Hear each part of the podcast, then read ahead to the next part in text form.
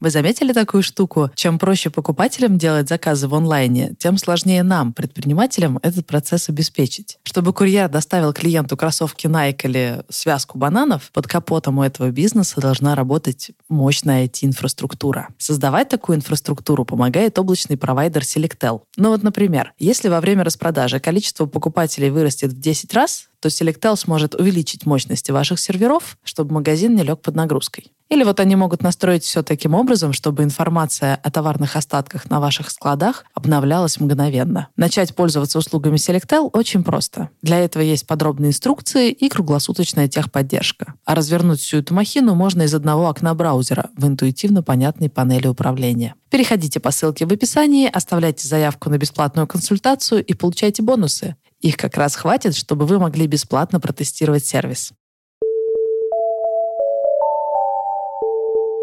Привет! Это подкаст «Бизнес. Роботы. Мечты». Здесь мы обсуждаем, как построить бизнес, который приносит деньги, славу и удовольствие. Ну или хотя бы что-то одно –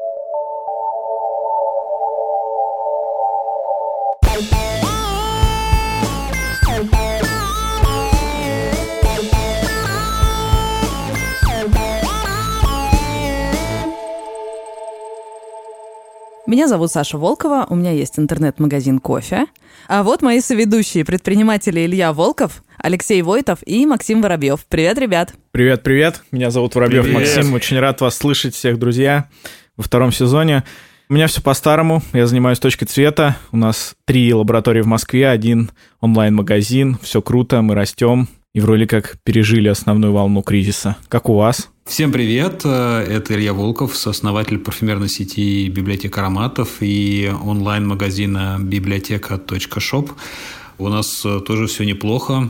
Мы вышли без больших серьезных потерь из всей вот этой катавасии с самоизоляцией. Оборот вернулся на тот уровень, который у нас был до всей этой истории. Но, наверное, самое главное достижение, что, что приятно, это то, что маржинальность мы очень хорошо прокачали. После того, как порезали все, как оказалось, лишние косты, мы хорошо вышли в плюс. В общем, все здорово, плывем дальше. Есть куча хороших идей по онлайну, которые мы сейчас реализуем. В общем, смотрим вперед с оптимизмом. Леша, пасуй мяч тебе. Да, принимаю твой мяч. Меня зовут Алексей Войтов, э, я совладелец сети суши-баров Капибара. Мы почти восстановились после этого ковида-ада.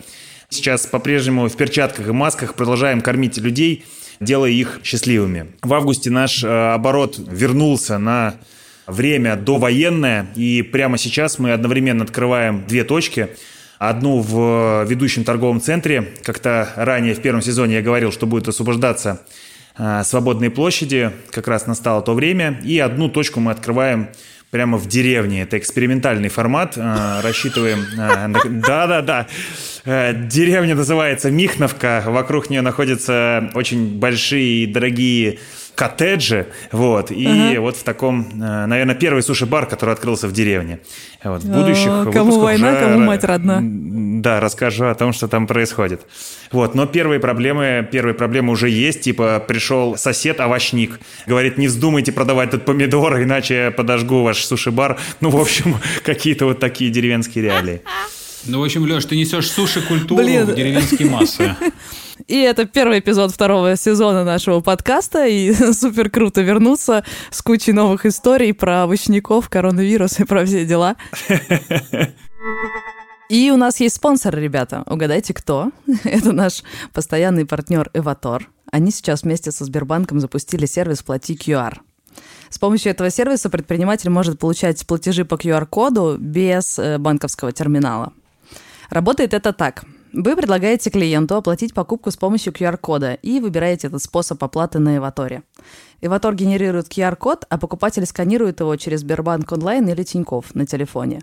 После этого касса напечатает чек, а деньги придут к вам на расчетный счет. Комиссия за оплату по QR-коду ниже, чем за эквайринг. От 0,6 до 1,5%.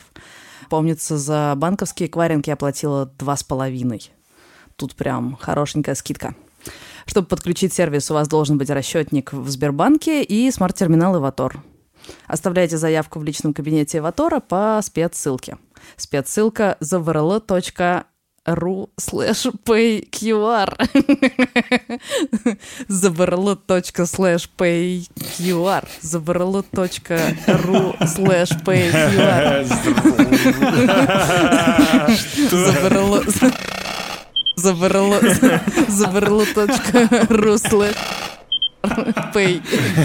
А, ссылка будет в описании подкаста. Так, я поняла, что в основном все вышли на те показатели, которые были до коронавируса, да? Или кто-то прям... Но у Ильи увеличилась маржинальность. Вот бы узнать, с каких цифр на какие. Или я. Обороты теперь как раньше, а маржинальность больше. Я правильно поняла? Да, даже, я бы сказал, вот сейчас, например, мы продаем чуть больше, чем это было, например, в 2019-2018 годах, если мы сравниваем аналогичные периоды. Но как бы прирост он несущественный. То есть, например, у нас там плюс 4 относительно 2019 года и плюс 5% относительно 2018 года. Но если брать маржинальность, расчет рентабельности, то, например, если за аналогичный период в 2019 году у нас было там порядка 20% э, рентабельность по магазинам в среднем, то сейчас mm-hmm. мы вышли на 35%. Wow. В абсолютных величинах мы по обороту прибавили там плюс 5 процентов. А вот э, на выходе за счет того, что хорошо поработали с сокращением арендной платы, пересмотрели систему мотивации консультантов, нашли другие варианты, скажем так, оптимизации поставок э, из-за границ, то есть перешли с авиа на контейнерные морские перевозки, несмотря на рост курса, все равно мы вышли вот на вот эту очень хорошую приростную составляющую по маржинальности. То есть зарабатывая чуть-чуть больше в абсолютном выражении, мы можем себе позволить выводить из бизнеса больше, потому что прибыль, прибыль увеличилась. Мне понравилось, как Илья завуалировал, мы понизили зарплату продавцам. Да, я тоже, я тоже. Я такая, из-за коронавируса люди остались Но, без работы смотри, и готовы работать нет, за меньшие мы деньги. Не понизили зарплату. Тот, кто у нас перформит, получает очень хорошо. Не перформит, увы, сейчас идет жесткая привязка к результату. Понятно. О. То есть вы больше зафиксировались на результате, да? С сотрудниками? Ну, конечно, конечно, конечно. Круто. Слушай, я тут недавно шла по торговому центру, иду мимо вашего корнера, а мне что-то нужно было, типа маску, что ли, за мной охранники бежали как раз. Вот. Угу. Я захожу, спрашиваю у девчонок маски, а они умудряются из этого разговора вывести меня на продажу каких-то ароматов. Да я тут от охранников убегаю, мне типа вообще не до этого. Но вот они перформят, видишь. Спасибо, спасибо. Это очень приятная обратная связь. Класс. Да. Ну что, Макс, а ты как выбрался из коронавируса? Я помню, у тебя был скепсис такой. Да, у меня был скепсис, что в сентябре все продлится, и рано еще будет сматывать удочки. Ну, правда же так и происходит, еще корона есть, она никуда не ушла.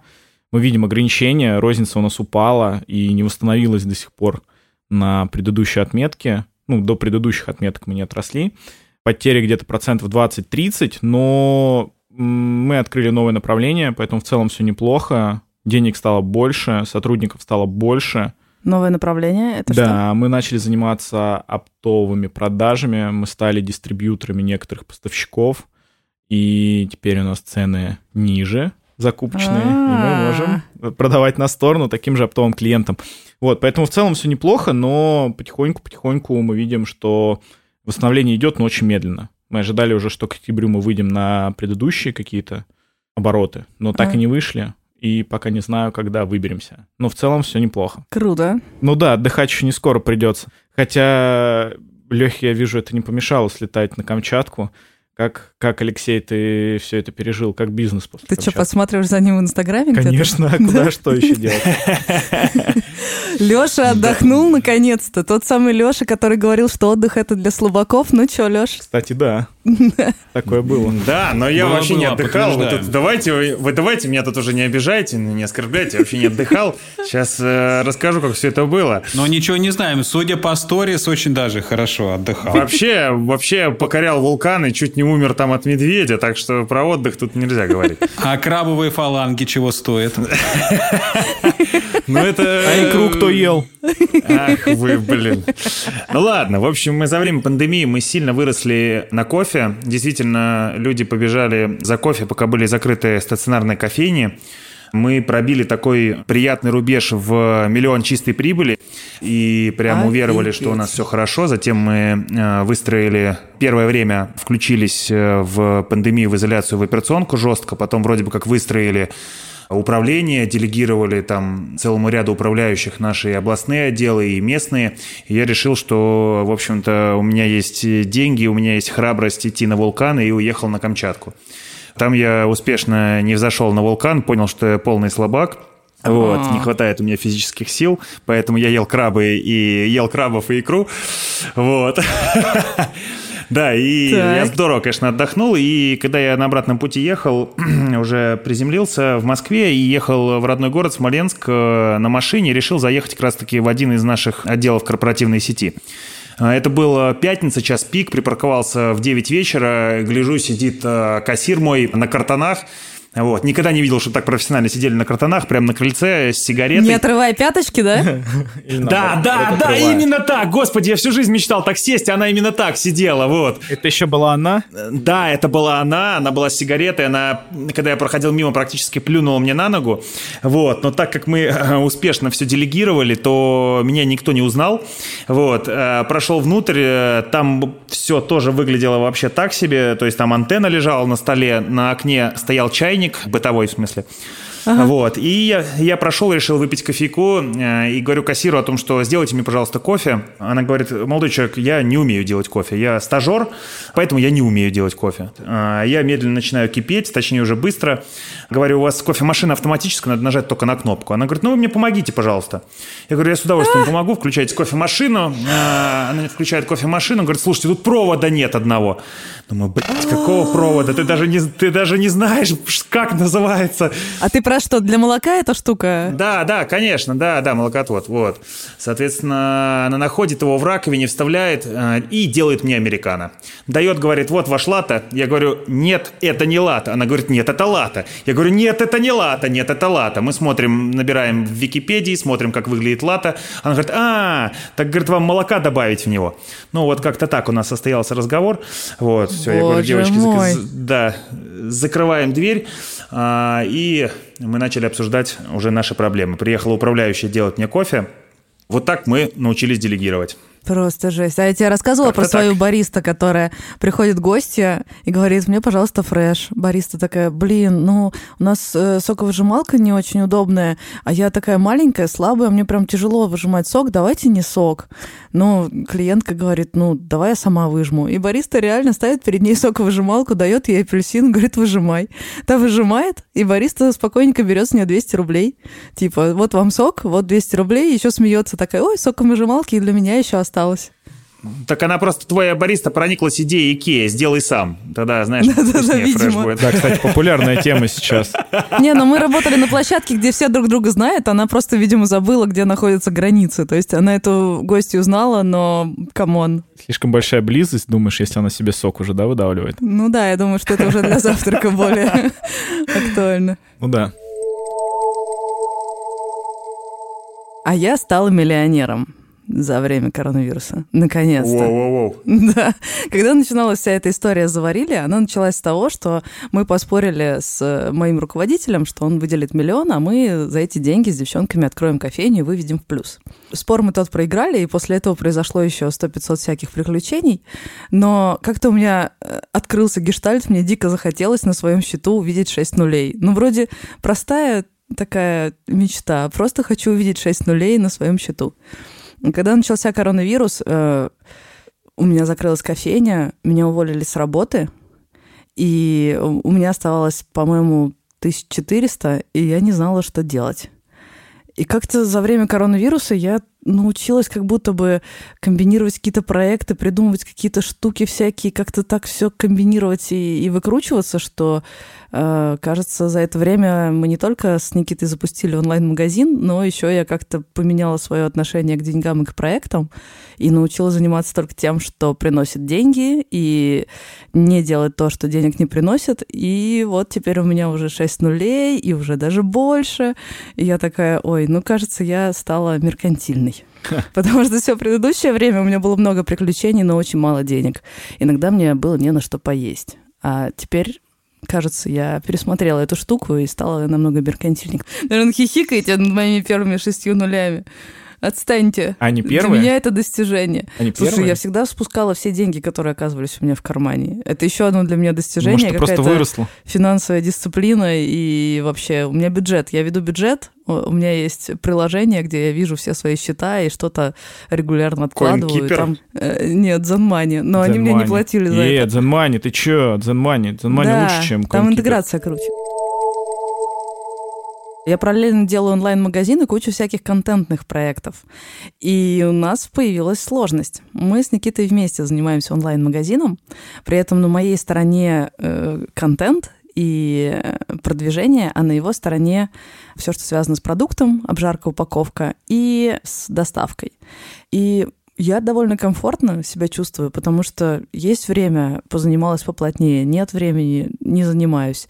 И я, в принципе, могу даже в отпуск уехать. А Никита нет. Если приходит заказ, он должен его там упаковать, оформить, отправить курьером или сам, и он всегда-всегда вовлечен. Даже если у нас один заказ в день, все равно этот день у него не свободен. И поэтому мы задумались о том, как, в принципе, делегировать целые куски работы. Ну, то есть, как мы можем делегировать всю часть доставкой так, чтобы Никита мог уехать в отпуск? Легко. То есть я-то, конечно, свою работу сделала. Я делегировала Никите половину работы. Но что делать Никите? Как ему уехать в отпуск? Как? Он вроде бы, э, он раньше был моим сотрудником, теперь он мой партнер. Он как бы предприниматель и должен, э, то есть он не как бы предприниматель, он предприниматель и должен чувствовать себя свободнее. Но по факту он стал, наоборот, рабом этой ситуации, потому что, когда он был наемным сотрудником, у него были выходные. А теперь э, в любой день вы можете сделать заказ на сайте заварили.ру, Видали? Интеграция рекламная. Так. Да, и в этот момент э, Никита должен будет подорваться и привести этот заказ в течение 24 часов. И он не может оказаться на Камчатке в этот момент.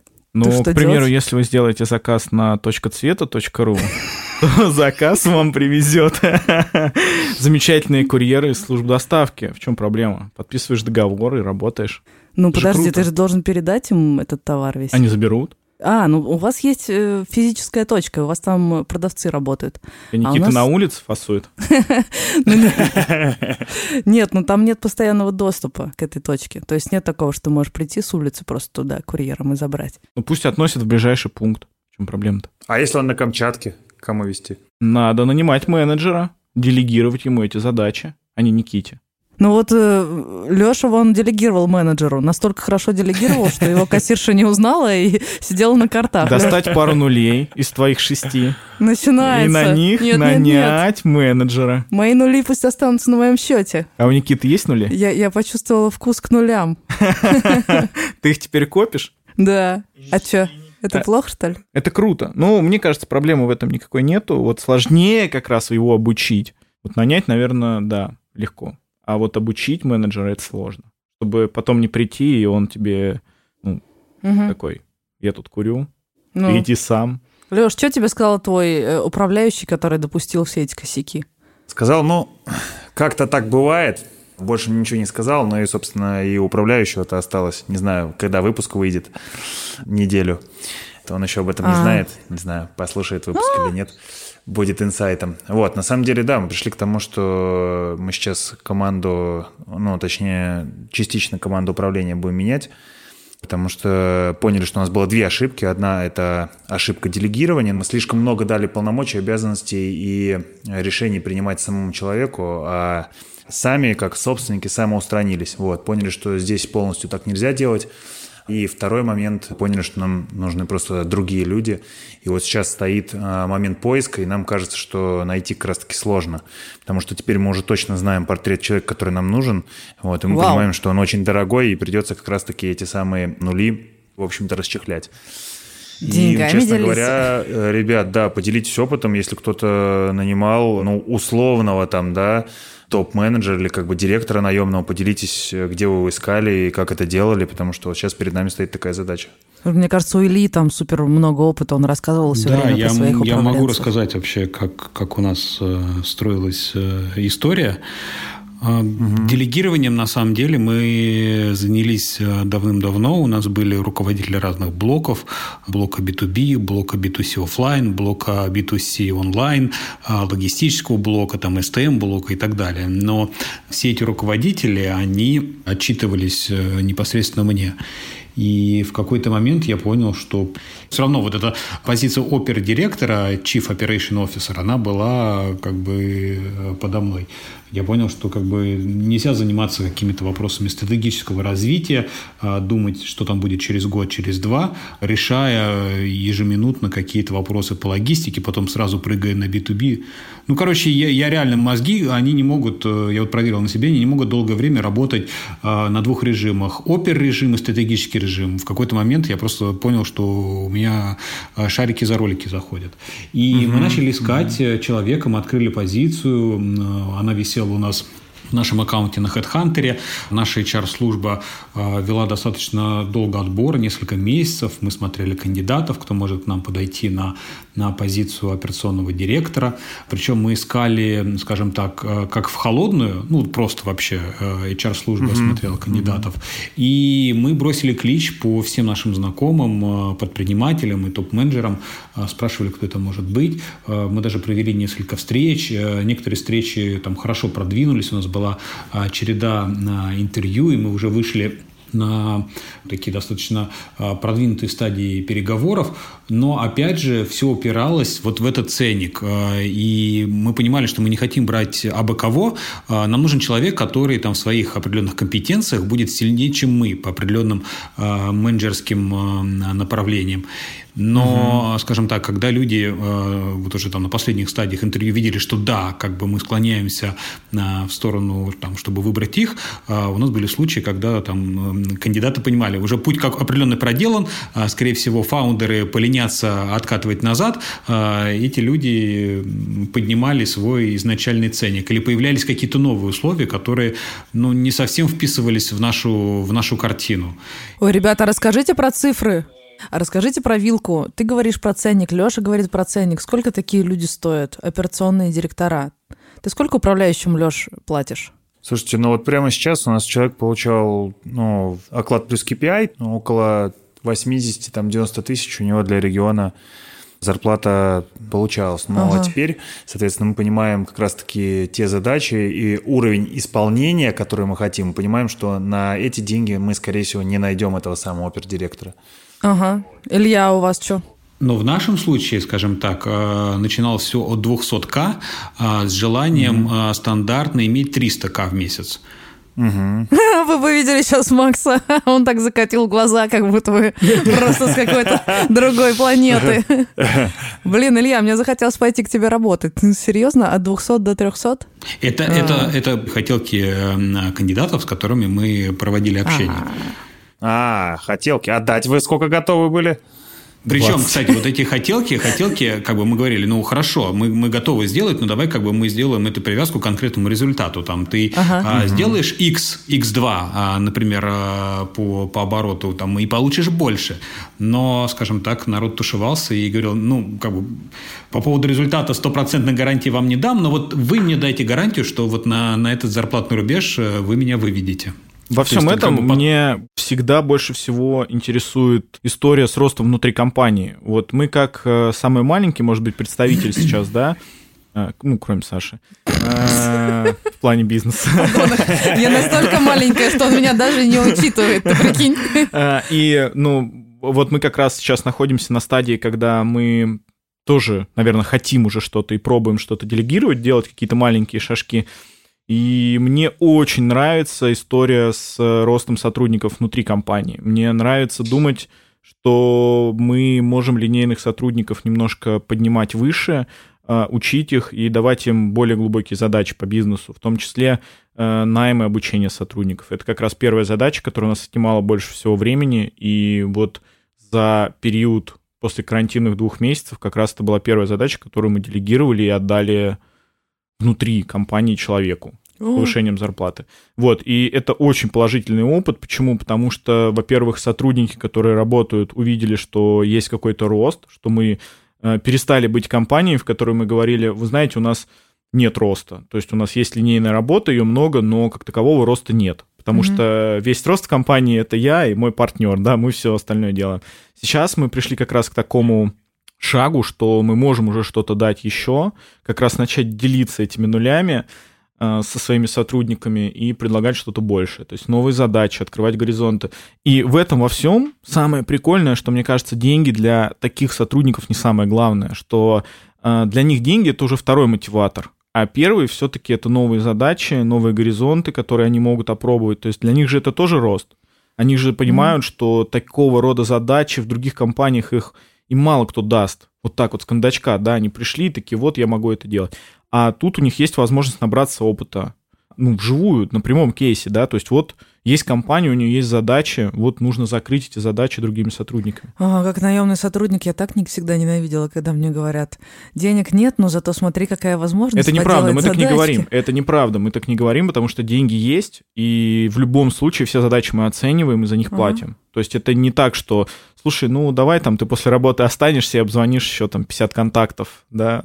Нет, это не так. Вот, и вот это, мне кажется, позволяет сохранить и стиль компании в плане управления, да, то есть они видели, как э, мы с ними общались на работе, как это происходило, как мы старались ставить задачи, и они также пытаются делать и стиль какой-то именно внутренних коммуникаций, он сохраняется. Вот это прикольно, вот это мне очень понравилось. Хотя тоже было бы интересно, наверное, нанять кого-то со стороны, да, как говорят ребята, и посмотреть, что этот человек привнесет что нового он сможет дать. Ага. Я вот дополню Макса. В его словах есть очень хороший здравый смысл, и по факту вот мы пошли отчасти по тому сценарию, который Максим описал, потому что, опять же, я еще потом поспрашивал у своих знакомых предпринимателей, а, которые в том числе развивают бизнес на венчурные деньги, и мне говорили, ребята, мы брали себе операционного директора за 350к, за 500к, скажем так, я провел серию общений, и в большинстве, как бы, как бы были случаи успешных э, интеграций, но, скажем так, больше 50%, 50% комментариев, э, которые я там получил,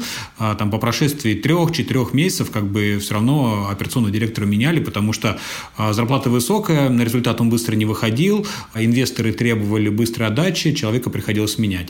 И здесь, как бы, ну, скажу по-честному, меня жаба задушила э, вот такие первоначальные зарплаты платить без понимания того, вольется человек, не вольется, наломает ага. он дров э, и так далее. Поэтому что мы сделали у себя? Э, мы пошли, вот как Максим сказал, по пути взращивания э, управленческих кадров внутри компании. Мы разработали определенную программу, мы выбрали определенных людей, у которых, э, на наш взгляд, были управленческие хорошие предпосылки для роста, и составили такой план. Два месяца мы человеку доверяем новый блок, смотрим, сможет ли он справиться с его управлением. Если хорошо, мы накидывали новый блок, новый блок, новый блок. И так в течение восьми месяцев мы сформировали позицию операционного директора, и по факту сейчас 80% вопросов компании решает там, операционных э, непосредственно непосредственно он. Прикольно. А скажите да, да. честно, очкуете делегировать вообще? А, Вначале было, да, конечно, страшно, потому что ты думал, я здесь такой классный, я знаю, как делать, а вот я дам какому-то другому человеку, и неизвестно, что выйдет из, из-под его пера. Но на самом деле это вот было ложное, скажем так, такое мировоззрение. Нужно делегировать, нужно стараться э, учиться это делать как можно раньше, потому что логика такая, в принципе, когда ты делегируешь, это как ходьба на ходулях. Ты идешь с помощью вот этих э, деревянных штук, которые делают тебя выше и позволяют тебе двигаться быстрее. На первых порах оно страшно, но там по прошествии времени ты понимаешь, что как бы с помощью делегирования подключения новых людей ты движешься быстрее. Ты сможешь э, больший пул вопросов охватить. Ты можешь получить лучшую экспертизу, потому что мы стараемся делегировать и давать определенные вопросы тем сотрудникам, которые в определенных компетенциях сильнее, чем мы. А, и, наверное, вот это главный критерий. Э, нужно давать вопросы решать тем, кто лучше тебя. Тогда, собственно, результат будет оправдывать а, как минимум, а лучше превосходить твои ожидания. Ну да, в идеальной системе. Но тут нужен какой-то баланс. У меня прямо противоположное. Когда я только-только начала кофейню развивать, было слишком много задач, с которыми я не справлялась.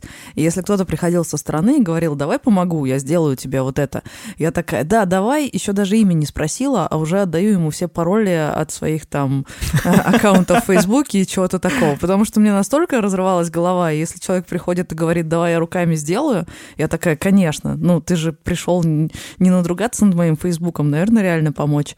Ну ты же шустро вкатывалась очень в бизнес. У тебя да. же был довольно резкий рост, поэтому как бы у тебя так и было. Да, но только знаешь, к чему это привело? Сейчас Facebook меня заблокировал настолько тотально, что даже когда я захожу с других аккаунтов, он меня по айдишнику вычисляет и все равно не дает мне запустить рекламную кампанию. Прикольно. Я не знаю, что сделали все эти люди в моем рекламном аккаунте. Слали дикпики. Видимо, да. Но факт, что я тупо не могу запустить рекламу в соцсетях. И я концов не найду никогда, потому что в моем Facebook-аккаунте кто только не потоптался. Вот такое у меня было хаотичное делегирование. Жестко, жестко. Леха, у вас как вот, у вас же вообще в целом большая компания, вы же там и франшизы продаете, и все такое. Неужели все ты тоже вывозишь? Или ты имеешь в виду, вы, вы пытаетесь делегировать только управленцев сейчас, а основной блок уже у вас собран, и это готовая компания? На самом деле вы такие молодцы, вот, но дело в том, что вот директор по франчайзингу как раз-таки у нас сейчас взросшенный из своих, и это просто вообще титан, мутант и прекрасный сотрудник, который действительно знает больше нас. Но опер-директор нужен прямо здесь, сейчас, его некогда растить. И вот что делать в этом случае? Для меня это большой вопрос для всех, для нас. Брать временных? Разве нет? Временные тоже порешают вопрос. Взять, э, не брать на постоянку, взять на доп. соглашение на 2-3 месяца, пока он будет рулить процессами, за это время растить внутри компании с сотрудником. Мне кажется, да он это за хорошее 2-3 решение. месяца только будет вспоминать пароль от аккаунта. Он будет тупить, от него будет меньше, больше Слушай, проблем. ну а зачем он нужен тогда? Надо брать, который не будет тупить. Да блин, никто не может подхватить за Согласен. одну неделю Согласен все процессы. Мгм. Он- Операционный директор, который не может подхватить все процессы за одну неделю, да брось. Не, ну их очень много, вряд ли. Но всех там свои какие-то там сложности, как э, организована компания, как кого зовут, куда звонить. Ну, короче, не знаю. пусть У тебя- номера просто Не, подожди, Макс, окей, окей, у тебя был такой опыт, когда ты прям вот нанял человека, и он стал тебе приносить пользу уже там через неделю? Да, у меня был опыт, когда к нам приходил человек с большим, огромным опытом технической поддержки, именно того оборудования, которое у нас есть, и он э, там за месяц уже начал э, колоссальный объем работы выполнять и там говорить там, вот это надо, вот это, иди там, вот то делай, вот это там, туда. И мы там через месяц все вопросы порешали. Такое а через было, два правда. месяца уволили его, поскольку он был временным? Нет, почему мы его взяли?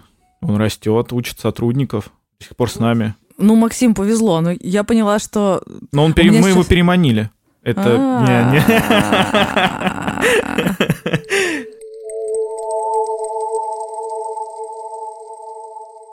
Так, я поняла, что я слишком жадная, чтобы сейчас начать делиться нулями с каким-то операционным директором, особенно э, если он будет тупить первые три месяца. Так что, видимо, вывозить придется самой. Но мне кажется, у меня такой маленький бизнес, что я все-таки это могу, но мне только с доставкой не очень понятно. Да тебе не нужен операционный директор. О чем ты говоришь? Зачем тебе операционный директор? Тебе нужна Максимум нормальная доставка. ассистент. За три месяца пандемии они уже все все отточили и научились делать. Ну, мне не очень понятно. У меня все время разные курьеры. Они приходят, забирают товары. Они приезжают, ему, например, клиент отдает наличку. Он эту наличку куда девает? Себе в карман или что? Или, а если клиент хочет заплатить картой на месте, курьер пришел, как он примет этот платеж картой? Ну, в смысле технически, как это должно работать. И я им товар должна отнести на пункт приема. Я могу им три раза в день приносить на пункт приема. А как быстро от точки приема до клиента доедет товар? Ну, короче, мне не очень понятно, как все это работает. Слушайте, ну у каждого из нас есть какие-то сложности с делегированием и желание это делать. Может быть, мы на пару недель возьмем себе какую-то такую домашку? Ну вот я, например, хочу разобраться с доставкой. Сейчас у меня там все плохо, я хочу, чтобы работало как часы. Блин, ну ты себе самую простую тему выбрала. Да, Ты сейчас договор Я подпишешь со поэтому и СДЭКом, и все маленькая. закрыла. я поэтому и маленькая, что беру себе маленькие задачки.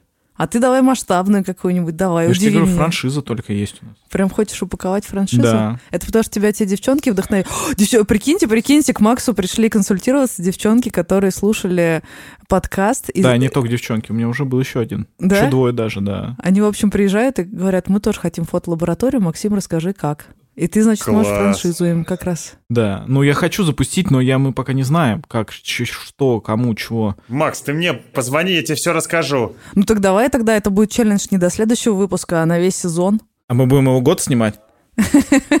Если год, то я согласен. Ты хочешь за год Ну, упаковаться, я не знаю, да? давай у не, Алексея... Макс, это слишком долго. Ты за три месяца все должен упаковать. Ты же слышал Лешину историю? Он там за две недели э, сушечную упаковал в Да? конвертик. Да ты что, не помнишь эту историю? Когда он продал франшизу, которой не было даже еще. Не помнишь? Да, которой не было, вот. Прямо сейчас я упаковываю франшизу кафе «Старое русло», и на это максимум 45 дней. А твоя фотобудка, это вообще на нее нужно... На нее нужно 3 Не, я не пойду ключ упаковывать франшизу. Походу, он вообще не шарит. Ну, я согласен, да. Три месяца. Так, подожди, подожди, я правильно поняла, ты записываешь подкасты и одновременно упаковываешь там франшизу, под столом там. Левой рукой. Да. Значит, друзья, с вашей поддержкой мы будем упаковывать франшизу «Точки цвета». И совсем скоро мы узнаем, что будет дальше. А я буду зарабатывать второй миллион. Хотя нет, я хочу еще один нолик, чтобы было 10 миллионов. Блять, надо было это загадывать. Хочу денег! Блин, ребята, мне так понравились деньги, я хочу еще. Илья, у тебя какой будет челлендж? Так, мне, мне, мне надо покумекать, слушайте. Я вот э, так вот прямо на, с кондачка под челленджем не готов пока подписаться, ребзики. Мы, мы с Алексеем возьмем маленькую паузу, по- покумекаем. Хорошо. Тогда ваш челлендж придумать себе челлендж к следующей записи. Лады, по рукам. Это был первый эпизод второго сезона нашего подкаста «Бизнес. Роботы. Мечты». Вместе со мной его вели предприниматели Максим Воробьев, Алексей Войтов и Илья Волков. Над выпуском работали продюсер и редактор Артур Белостоцкий и звукорежиссер Павел Цуриков. Спонсор этого эпизода – компания «Эватор». Вместе со Сбербанком «Эватор» запустил сервис «Плати QR». С помощью сервиса предприниматели могут принимать платежи по QR-коду без банковского терминала. Работает так, магия. Вы предлагаете клиенту оплатить покупку с помощью QR-кода. Он соглашается, вы выбираете этот способ оплаты на Эваторе, Эватор генерирует QR-код. Покупатель сканирует этот QR-код через Сбербанк онлайн или Тиньков на телефоне. Ну, подносит телефон к кассе и сканирует. После этого касса напечатает э, чек, а деньги прилетят к вам на расчетный счет. Комиссия, самое интересное. Комиссия за оплату таким способом с помощью QR-кода гораздо ниже, чем обычно на банковский эквайринг. От 0,6 до 1,5%. Есть ограничения. Чтобы подключить этот сервис, у вас должен быть расчетный счет Сбербанке и смарт-терминал Эватор. Оставляйте заявку в личном кабинете Эватора по специальной ссылке. Сейчас будет много согласных. zavrl.ru slash payqr. Ссылка будет в описании, расслабьтесь. Не обязательно это запоминать. Слушайте нас в Apple подкастах, Google подкастах, Казбоксе, Яндекс Музыки и Spotify. Если вам нравится наш подкаст, делитесь им с друзьями и обязательно оставляйте отзывы в Apple подкастах и Кастбоксе. Ну, особенно в Кастбоксе. Там мы можем отвечать на ваши сообщения. Увидимся через две недели. Пока-пока. Пока-пока. Пока-пока. Друзья, до следующей встречи. Я открыла кофе-точку на Фрунзе, и там прям такие тетки работают. Они так стрёмно себя вели, очень распугивали покупателей. И я периодически делала им замечания. Им это, знаешь, как с гуся вода. И я потом обратилась к руководителям этих точек. Они это восприняли как стукачество, и одна из них прям поперла на меня, сжав кулаки. 50-летняя тетка прет на меня как танк с сжатыми кулаками и говорит, да мы таких, как ты, в де- в детском лагере. Господи, это та часть бизнеса, к которой жизнь меня не готовила.